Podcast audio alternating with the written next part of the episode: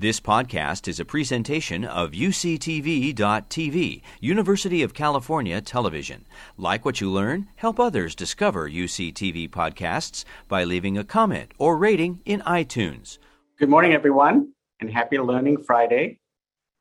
My name is Brian Martis, and I'm a psychiatrist in the Department of Psychiatry, UCSD School of Medicine. And I'm really privileged to chair today's session on a very important topic that is the role of nutrition and exercise in healthy aging in the context of today's theme, which is healthy aging in the era of pandemics. I'm very excited about today's session for many reasons, and I'll just share three quick thoughts with you. One is that we all know that nutrition and exercise are of critical importance for the health of our brains and bodies, and yet we know so little about them from an actionable point of view. Number two is that it con- continues to puzzle me no end that nutrition and exercise are not researched or included enough in our medical school and allied health curricula. And number three, I'm very grateful, therefore, for the wisdom of our organizing committee for including these topics in today's symposium and inviting two outstanding speakers, um, two ex- outstanding experts in the field to share their expertise and experience with us. With that, we're going to jump right into these two exciting topics. Dr. Nichols is Professor Emeritus from the School of Exercise and Nutrition at SDSU and currently lead exercise scientist at the Exercise and Physical Activity Resource Center, which is EPARC, at the Herbert Wertheim School of Public Health at UC San Diego. She's also the program director of the UCSD Bone Densitometry School and program director of the Osteoporosis Bone Health Support Group at UC Health. Her research interest includes exercise and musculoskeletal health across lifespan, with past work on adolescent athletes at risk for disorders of female athlete triad syndrome, and more recently on prevention of sarcopenia and osteopenia and associated falls and fractures among older adults. She has co-developed with her colleagues virtual uh, bone health and fall fracture prevention program called Strong Foundations, which is uh, currently undergoing final pilot testing with expected launch at the end of 2021. And I believe she's going to speak about some of that today. Her topic for today is considerations for virtual fall fracture prevention exercise program in the midst of a pandemic and beyond. Dr. Nichols. Thank you for that introduction. I'm really happy to be part of this panel and, and this symposium and to be able to share our research team's experience with implementing a virtual fall fracture prevention exercise program. Um, and it really was in the midst of the, of the pandemic. So I'll talk to you about some of the challenges, and there, there were several, and uh, some of the surprises that, that we had. Positive, overall, really positive. So let's then move on. The program I'm going to talk about it is named Strong Foundation, uh, Strong Foundations, but it evolved from this large clinical trial called the MEDEX study. It has since concluded, and I um, wouldn't be surprised that several people in our audience today were participants in this study. It was a two-site trial, UC San Diego and Washington. Washington University School of Medicine in St. Louis. So a total of about 600 participants in a fairly long um, intervention trial that uh, looked at mindfulness training and exercise. And the main outcome measure in this study was actually cognitive function. So I was brought in as a co-investigator to uh, help develop the exercise program and then evaluate it and um, et cetera. So the program was uh, six months, twice weekly, in-person exercise classes. Some of the uh, pictures here are uh, taken directly from the program, and this was held at a local YMCA. And then after the six months of intensive, it went to a once weekly maintenance program for a year. And we had recruited participants in groups or cohorts of 15, and they were enrolled, started the program, and this was ongoing. And we were literally down to the, the end. We were in our last two cohorts of 20 from San Diego. Uh, WashU had the same thing going on there in St. Louis. Um, and it was the last six to eight weeks of the structured phase of the program. And then along came COVID 19. And that's my little cartoon suggest here uh, the possibilities of what could go wrong out there are stressing me out. And certainly there was a lot of anxiety and stress all around. And for us, it was what are we going to do? Uh, of course, the gyms were closed. People didn't want to go out anyway at, at that point. And we had to make a decision whether to uh, just canceled the last two groups. That would have been about 10% of our sample. Uh, we didn't want to do that. Our participants didn't want to do that. So we scrambled and we decided to attempt to use the Zoom platform to do virtual exercise. Uh, mind you, I had never done anything like this uh, myself. So we went ahead and did that. And you know, the first couple weeks were a lot of trials and tribulations there, but it went on and we uh, finished. And those participants then went into their maintenance, and the virtual maintenance continued until the trial uh, ended just uh, shortly ago. So we decided at, at, eight weeks into it that we would collect some data uh, on the uh, how people felt about it because we started thinking once we got near the end that oh maybe this will work. Or maybe we can go you know farther with this with with a different population population that i was really interested in and that was actually same older adults but a different topic.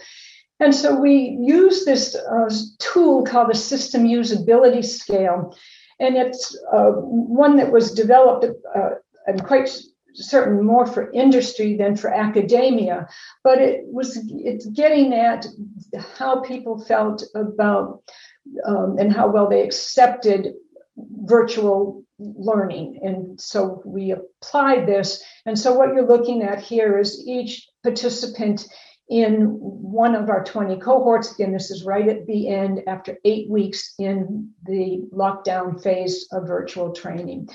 And according to the authors of this scale, scores of 70% or higher are consistent with a, a program or um, whatever tool is being studied, consistent with it being usable and acceptable. So we had an average score of 82, and all but two people actually reached that 70% threshold. So that gave us a little bit of thought of, hmm, you know, maybe maybe this could work. And then we sought some um, responses from individuals, and I just put four different participants here in quotes from them. But what I wanted to point out on this is that attendance, and this isn't a fair comparison because this the Zoom base was eight weeks versus four and a half to five months of their they're in person. But attendance, even though a couple of these people really didn't prefer Zoom, uh, was near perfect. And actually, for the 13 people who uh, stayed in the trial in, in this particular cohort, uh, it, it was close to 100%. So we started to have meetings, talk more, thinking about, again, the population that um, is of most interest and most of my experiences in bone health and fall and fracture prevention.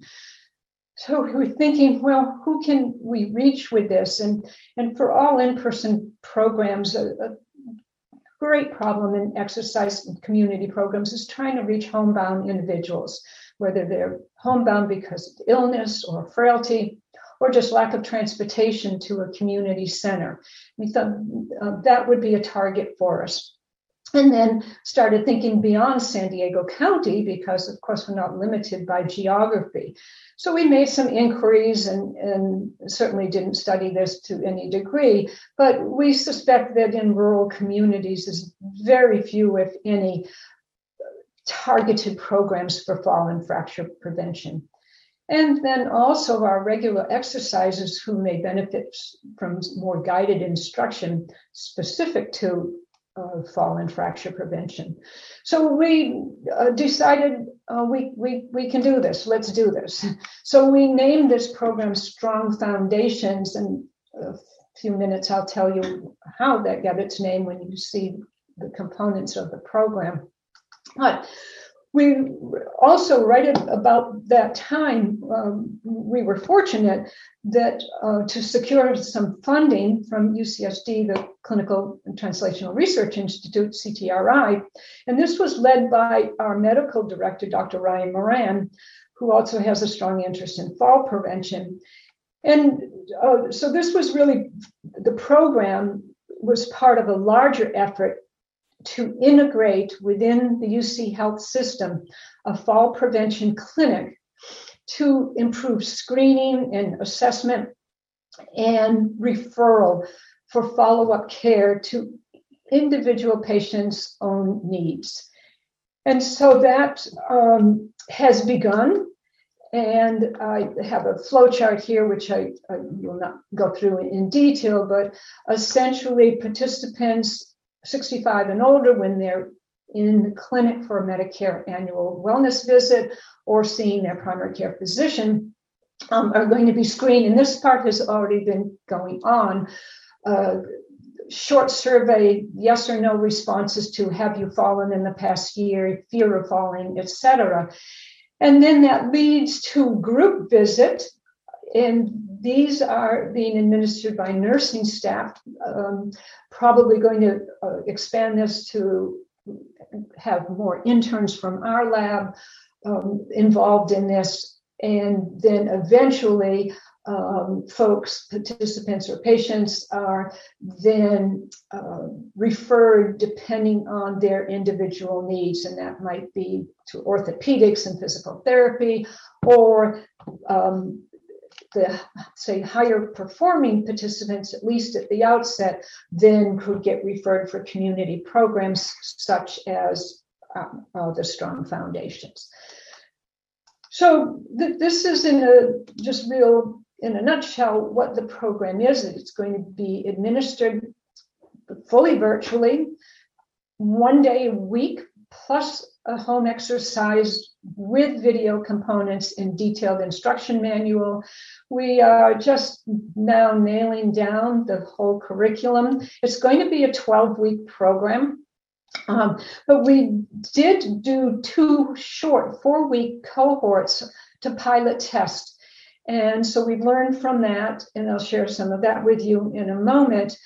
But the distinctive feature that we believe will set us apart from some of the many, there's terrific uh, online programs, terrific um, YouTube videos for all kinds of different exercise, probably thousands of them.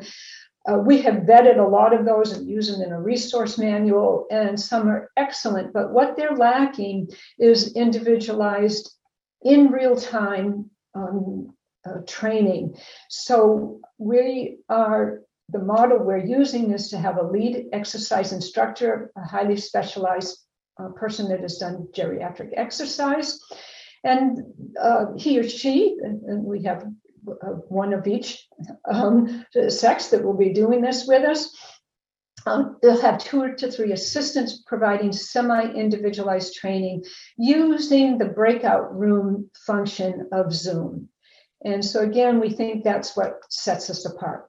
So after the first pilot, and, and this is, we had 13 people in that first four week pilot. Uh, we used that system usability scale again. How did they, they like it?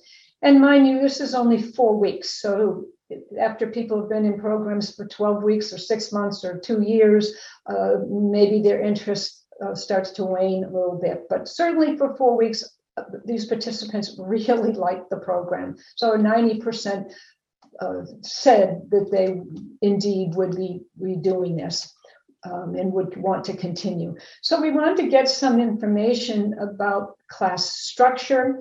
So using this color code, green and purple, for strongly agreeing that the instructor wasn't effective, that the format was relatively easy to follow, and this really um, pleased us, pleased me, that participants indeed did feel safe at home doing these exercises.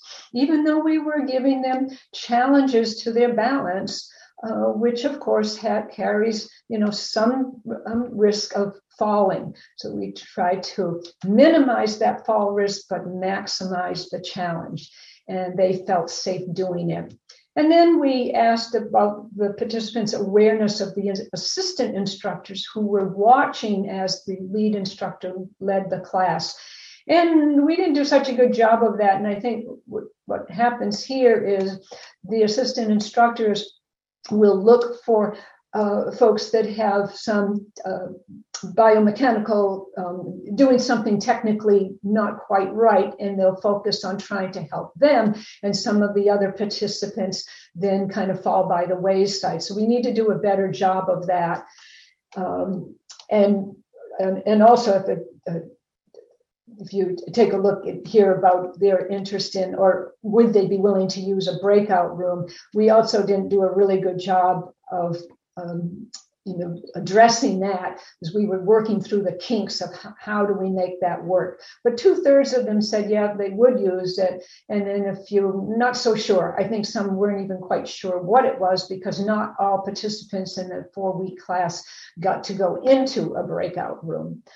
Uh, we also um, an important factor here is home exercise practice. This really a structured program at home where they have all the materials uh, written and in video of the exercises. And we asked how many times a week did they practice this? And over 90% responded they did it at least one to two times a week and a full 50% said three to five. Once more this was only a four week. Would that decrease over time um, perhaps, but we're happy that at least um, at, at, this point they're doing it. So, in the time remaining here, let me just give you sort of a visual sampler, if you will, of what this program looks like. And the name found Strong Foundations comes from these are the three key features. I think these are the, the pillars that are going to lead to reduced falls and fractures based on um, the science that that has been published. A heavy emphasis on posture and spinal stability, balance, of course, and functional strength. The National Osteoporosis Foundation has this very good poster that our participants will have. We're going to urge them to post it, print it, and post it at home. We will be training them in how to do the mechanics of these movements of everyday activities so that it's protecting the spines. Some call these spine sparing, I call them spine friendly movements. And this can go a long way to protecting the back from pain. And there's also evidence that it can decrease the hyperkyphotic posture, the bent over posture that eventually just becomes it becomes normal and it can lead to vertebral fractures. So, heavy emphasis there, heavy emphasis on balance and mobility. Uh, these are pictures mostly from our MEDEX trial, where we gave a lot of different challenges. And when people think of balance, sometimes they think of standing on one foot but falls occur mostly when we're moving, not standing. So, a lot of different gait practice, movement, challenging the surface we're on, uh, to challenge the sensory systems so that they adapt to uneven surfaces or soft surfaces, etc. And then lastly, strength exercises the pictures you can see heavy emphasis on lower body and leg leg strength and also on back because once the more once more uh, the literature tells us if you do resistance training for the back muscles you can actually in older adults can slow the loss of bone in the vertebral um, bodies. So heavy emphasis there. So then i will just finish with our uh, this page of community resources. The Aging and Independence Services through County Health Department has had a program for 22 years now called the Feeling Fit Club. Participants named their, their group, their club. This is a picture from one of the sites. They are pre COVID, they're in 28 community sites spread across the whole county currently many of the most of the classes are still virtual but i was told just several days ago that some sites are starting to reopen for the in-person then scripps trauma department sponsors workshops those also went to virtual and they will likely open back up to in person. And they also co sponsor volunteer instructor trainings for another balance program called A Matter of Balance. And lastly, the link to our Strong Foundations program for anyone that um, is interested, wants to find out more about it. I'm happy to have you contact us and we will get back to you. So, with that, I'll leave you with a beautiful look at Torrey Pines trails, and I thank you for your attention. Thank you so much, Dr. Nichols. With that, I'm delighted to introduce our speaker, Dr. Mark Rapaport. Dr. Rapaport is a professor and chair at the Department of Psychiatry and CEO of the Huntsman Mental Health Institute at the University of Utah, and also the William H. and Edna D. Stimson Presidential Endowed Chair at the University of Utah School of Medicine. From 2011 to 2020, Dr. Rapaport was the chairman of the Department of Psychiatry and Behavioral Science at Emory University School of Medicine. His research interests focus on human psychoneuroimmunology, psychopharmacology research, clinical trial methodology, quality of life, and importantly, and relevant today's um, discussion, complementary and alternative medicine.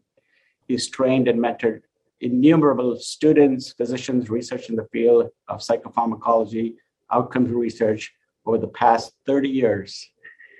And with that, he's going to, uh, I'm going to uh, ask him to speak about his topic today, which is inflammation, the brain, and omega 3 fatty acids. Dr. Rapaport. Thank you very much for the wonderful introduction. Um, it's a pleasure to be here today, and it's a pleasure to, to speak with you. Um, I'm can't tell you how flattered I am that my good friend and mentor, um, Dr. Dilip Jeste, um, invited me to participate in uh, this symposium today. Having been an undergraduate, a medical student, a resident, and for a while a faculty member at UC San Diego, I really do consider it um, a home in many, many ways and a, a place that I'm very grateful to for the wonderful um, training and education I've gotten. These are my recent conflicts of interest, and uh, these are my collaborators. Um, the best ideas come from working with many wonderful, intelligent, talented, and generous people, and I do want to acknowledge them. We're going to first talk a little bit about inflammation. Inflammation has become a really important concept in, in health. Um, however, I think it's a, a, concept that at times is poorly understood. And by that, I mean the, the following we need inflammation, we need normal inflammation, acute responses to irritants, to frostbite, to cuts, to trauma, to, allergic reactions, to infections in order to heal and to preserve our the integrity of our body.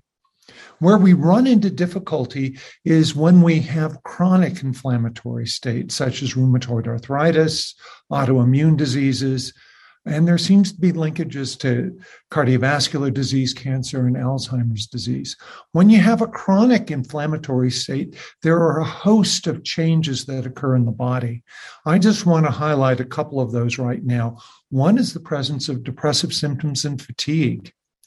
Um, others include um, problems with um, the, the immune system, and in particular, uh, real shifts in, in certain components of the immune system um, that um, alter our stress hormones and alter a lot of different responses in our body. Another shift that occurs is that we go from a normal balance between parasympathetic and sympathetic tone to a balance where our fight or flight or sympathetic tone is enhanced. And the, this all can lead to really problematic um, concerns throughout the body, but I want to focus on the brain for a minute. In this slide, what you see on the left hand side is a brain scan of a person who has Parkinson's disease and depression. And what the red there represents is increased oscillatory burst activity that is due to a decrease in a brain compound called dopamine in the brain. What one sees on the right hand side is inflammatory depression. In this case, it was induced by a treatment used for hepatitis C and for um, treating melanoma, um, interferon alpha. And what again you see is the same type of increased burst activity, suggesting a decrease in dopamine in the inflammatory depression. In this slide, what we have are a group of people that were recruited in with depression. And by measuring a certain stable, more stable protein that is a marker of inflammation called C reactive protein or, or uh, CRP, what we see is that some people with depression have low levels of CRP, some have intermediate levels, and some have high levels of CRP. The other thing that these two slides show us is that in people with more inflammation and higher CRP, they also have higher levels of another neurotransmitter in the brain called glutamate. And so we're seeing with inflammatory depression in decreased dopamine levels and increased glutamate levels. And this increase in glutamate level is not only associated in, in slide A with worsening depression symptoms. But in slide B, what we see is that it's associated, part of slide um, B, it's associated with decreased motor speed, the ability to tap your finger rapidly. And in slide C, what you're seeing is that um, you have a decreased reaction time associated with increased glutamate um, in the basal ganglia of the brain. And in D, what we see is there's a decrease in sort of cognitive flexibility associated with it. So we're seeing with inflammatory depression changes in um, neurotransmitters and changes in neuropsychological functioning. What we also see is a dissociation between the brain electrical activities in different parts of the brain, and in particular, the frontal part of the brain, which is really used for thinking and sort of controls um, other parts of the brain, particularly more primitive parts of the brain. In this case, the frontal part of the brain is dis- disassociated um, from the basal ganglia, where there's that increased glutamate. So, some people have inflammation inflammatory depression, and these people have changes in the connectivity in their brain as well as in um, discrete functions and neurotransmitters. And that's what this summary slide talks about there. What I want to, to do is talk a little bit about omega 3 fatty acids, in particular um, DHA and, and, EPA or EPA. Um, omega 3 fatty acids cannot be synthesized de novo in the body. You have to eat foods that are rich in omega 3s in order to have them in your body. And omega 3 fatty acids are important because they're part of the, the membrane of, of, of neurons and cells.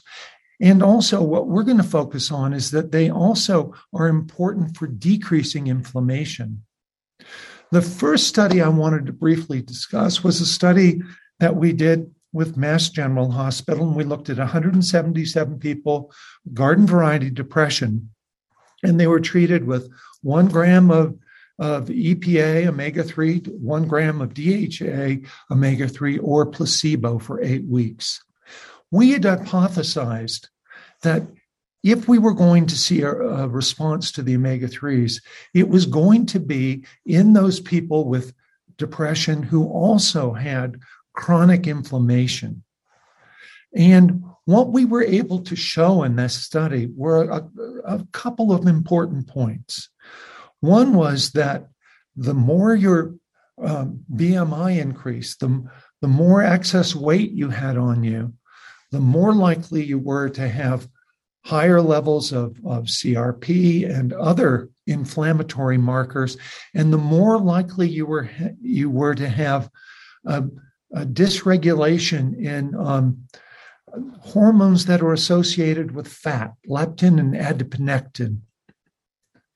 What we also showed in this study is, again, there was a really tight correlation between weight change and the number of positive markers that one had of, of inflammation. And it was highest in obese women. And it was a much stronger finding with 93% of obese women having a minimum of one inflammatory marker and almost 50% having four to five inflammatory markers. The same held it with men, but the finding was not nearly as strong. What we also showed in that study, and this is a complicated slide, but what you see with the four to five marker group is that if you had four to five markers of inflammation and you were treated with EPA, you had a really large decrease in your symptoms of depression, more than 11 points. And this was associated with what we call a really large effect size. And effect size is a measure of um, really how different that the changes are from, in this case, either placebo or even from the other um, active treatment DHA. And in this case, um, EPA at one gram a day caused a really profound decrease in these symptoms of depression. However, if you had no markers of inflammation, you did worse with EPA than you did with placebo. And we think this talks about the fact that you want to use the, the right treatment with the right person. And that if you use treatment shotgun with everybody, there are going to be some people where that treatment doesn't not doesn't eh, work and in fact makes people worse.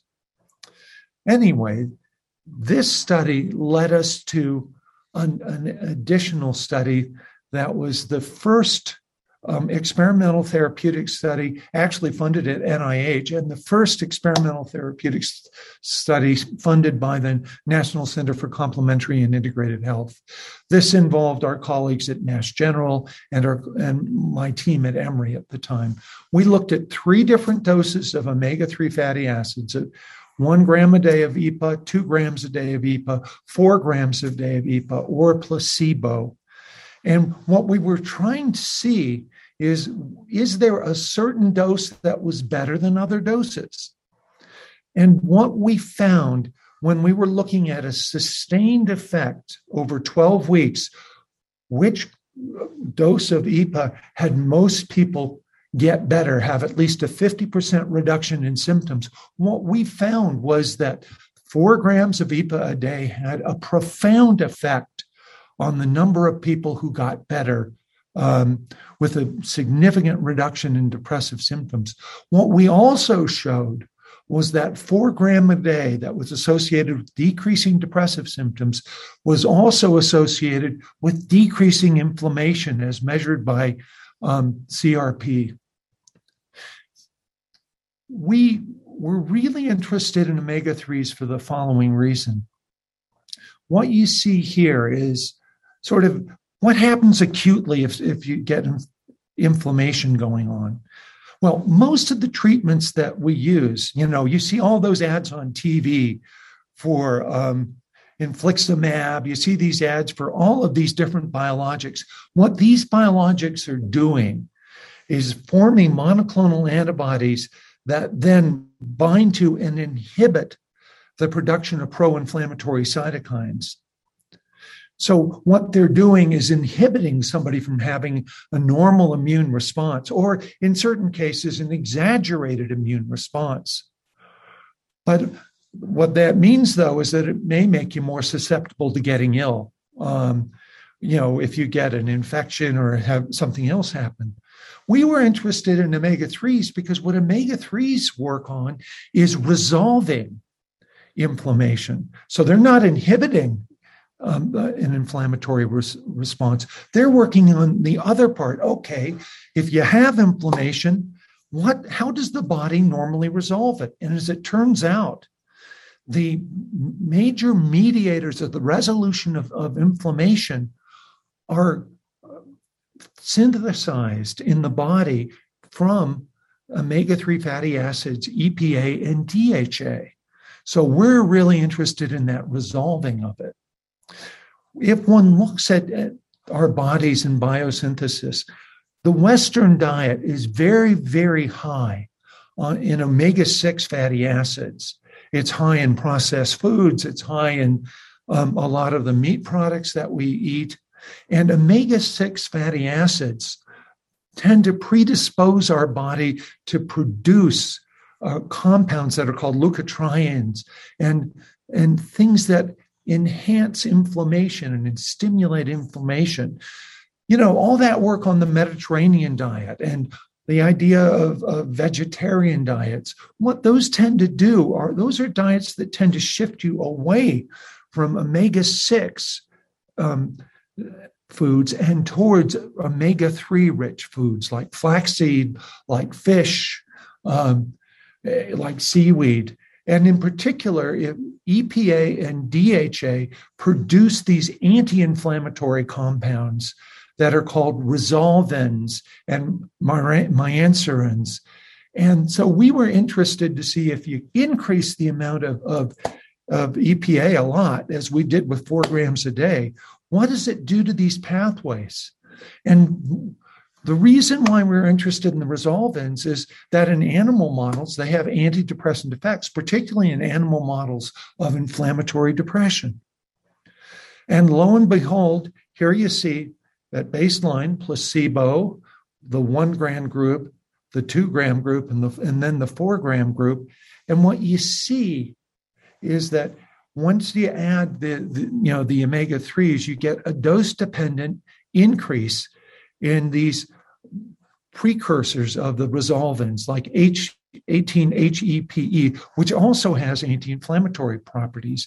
But what you really see is a dose-dependent increase in these resolvins. And in fact, if you look at RVE3, you go from essentially none to a large number of these resolvins being present. Conversely, if we look at that inflammatory pathway, the arachidonic acid pathway, what happens is the four grams a day of, of EPA ends up being a competitive substrate for the enzymes that are normally um, shifted towards producing inflammatory molecules. And the four grams sort of swamps that pathway and pushes it towards an anti inflammatory pathway, what's called LOXB4.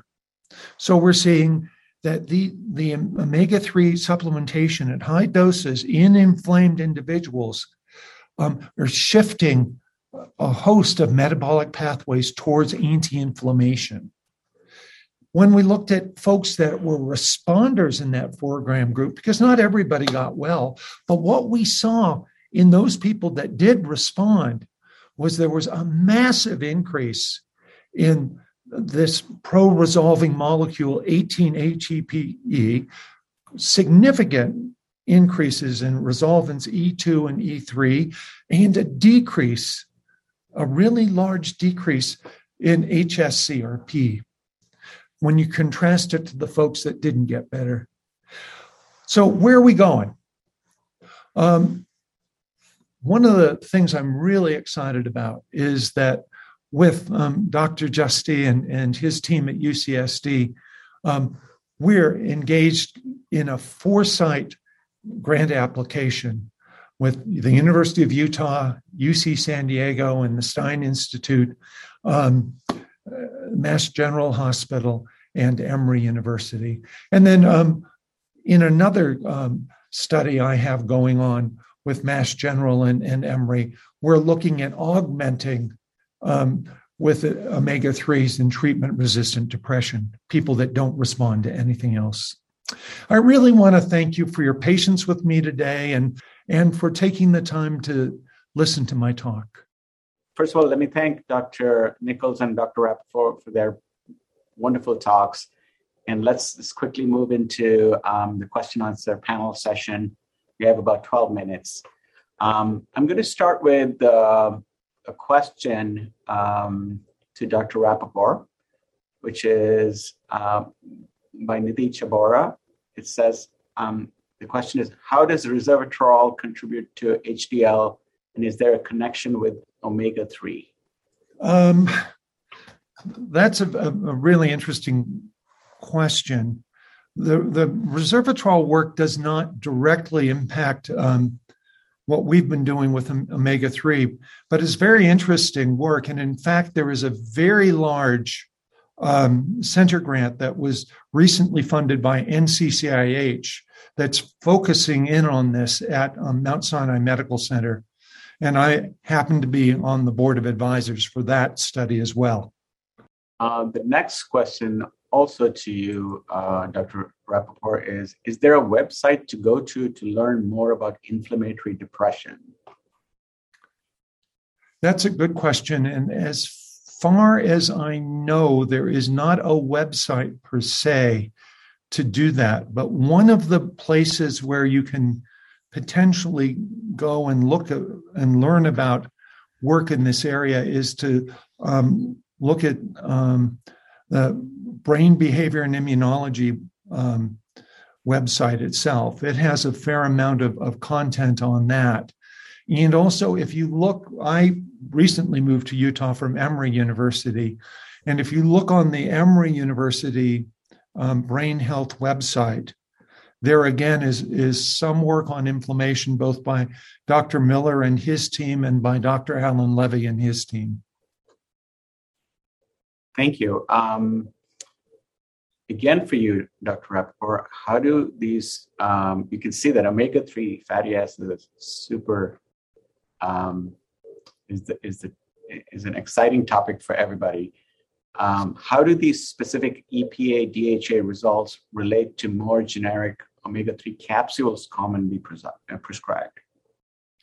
Um, in general, the dosages of omega 3 that we're looking at in these studies are significantly higher than the doses that are in most of the capsules used today. So, for example, in order to get to um, four grams a day of, of EPA, um, people were taking um, four capsules that were um, containing a gram of, of, that were specially formulated for us to contain a gram of EPA a day. Um, the other thing to be aware of is um, you have to be careful about with natural products about where you're getting them from and and which manufacturers you're using because natural products do not have the same um, good manufacturing standards that pharmaceuticals have.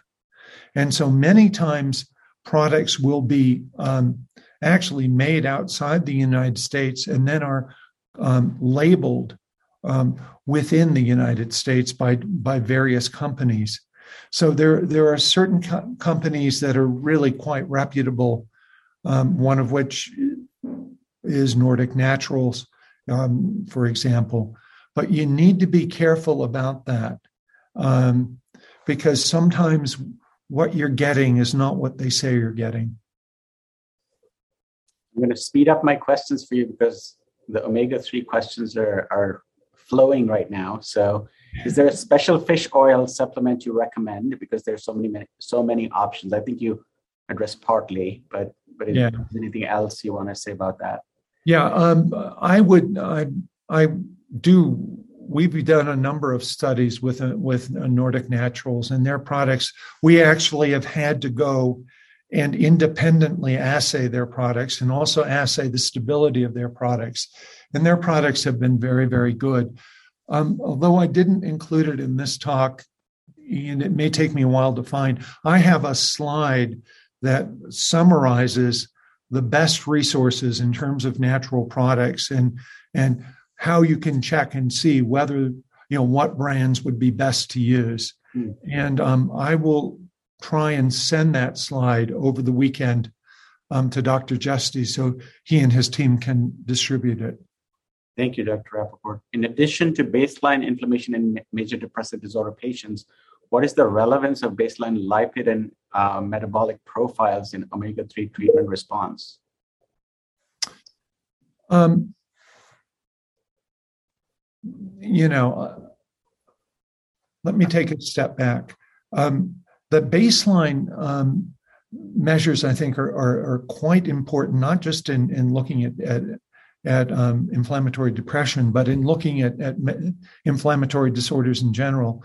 Um, the lipid profiles themselves um, may be valuable for a couple reasons. One reason why is because um, HSCRP itself increases with obesity and also increases with leptin levels. Leptin actually has a can bind HSCRP and, and be a carrier molecule at times for it. So having those baseline measures are useful to get. The other thing that's important though about baseline lipid measures, particularly if you're looking at leptin and adiponectin, is that there are sex differences. And um, both sex and menopause affect the levels of, of, of leptin and adiponectin. And so you have to be sure you look at it within the context of sex and um, aging. Thank you. Um, a couple more questions. Do you think that type 1 diabetics with depression could benefit from omega 3 fatty acids? I am not speaking right now from clinical data. But if someone has type 1 diabetes, um, it may not be unreasonable to try uh, um, omega 3s. And the reason for doing that is that uh, type 1 diabetes and depression is frequently associated with inflammation, one. And two, we have data now, a lot of data demonstrating the safety of omega 3s. And in contradistinction to many other compounds used today, omega 3s have a very benign safety profile. Um, we have not shown them to, to differentiate from placebo. Here's a question about uh, side effects. Did you find an increase in atrial fibrillation in subjects receiving four grams of EPA? No. There were no cardiac effects. There were no hematologic effects. There was no no bruising, no bleeding of any type associated with it. There also, by the way, have been some very large studies in in um, cardiovascular disease um, looking at high dose omega threes, and there again, they did not find um, a really problematic side effect profile. And these were studies with, with sample sizes in, in the um, many hundreds to thousands. Acid reflux from omega 3, have you encountered this? Um, it, it, yeah, it does occur with some people, but it usually, usually these are people that have sort of a, a sensitivity to acid reflux in general. Um, and um, I understand the concern of the fishy taste of the um, the omega three. Ours actually have a lemon flavor, so it, people actually enjoy it. Um, and Thank but you. it's not. We didn't cause more acid reflux at all. Yeah. Thank you. Now, very quickly, the last question is um, the benefits of standing, Dr. Nichols. Benefits of standing. Yeah versus standing versus sitting. Uh-huh. Uh, in terms of, of metabolic as well as in, in term potential for compression of the spine. Standing is better than sitting. There's more compression, and that's why people who sit many hours a day tend to have more back pain than if you take breaks. But there's a whole body of science out there that has shown metabolic effects in terms of, say, glucose levels. People who sit hours on end. So there is a, a, a national guideline on trying to um, get up every 30 to 60 minutes for a minute or two, walk around, do some balance, you know, do anything but stay seated. So um, definitely better than long-term sitting. Thank you so much. And we're unfortunately run out of time. A special thanks to our speakers and special thanks to our audience for attending this talk and for your thoughtful questions. I'm very inspired to eat healthy and exercise from now on. Uh, have the great rest of your symposium.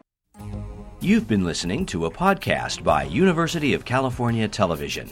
For more information about this program or UCTV, visit us online at uctv.tv.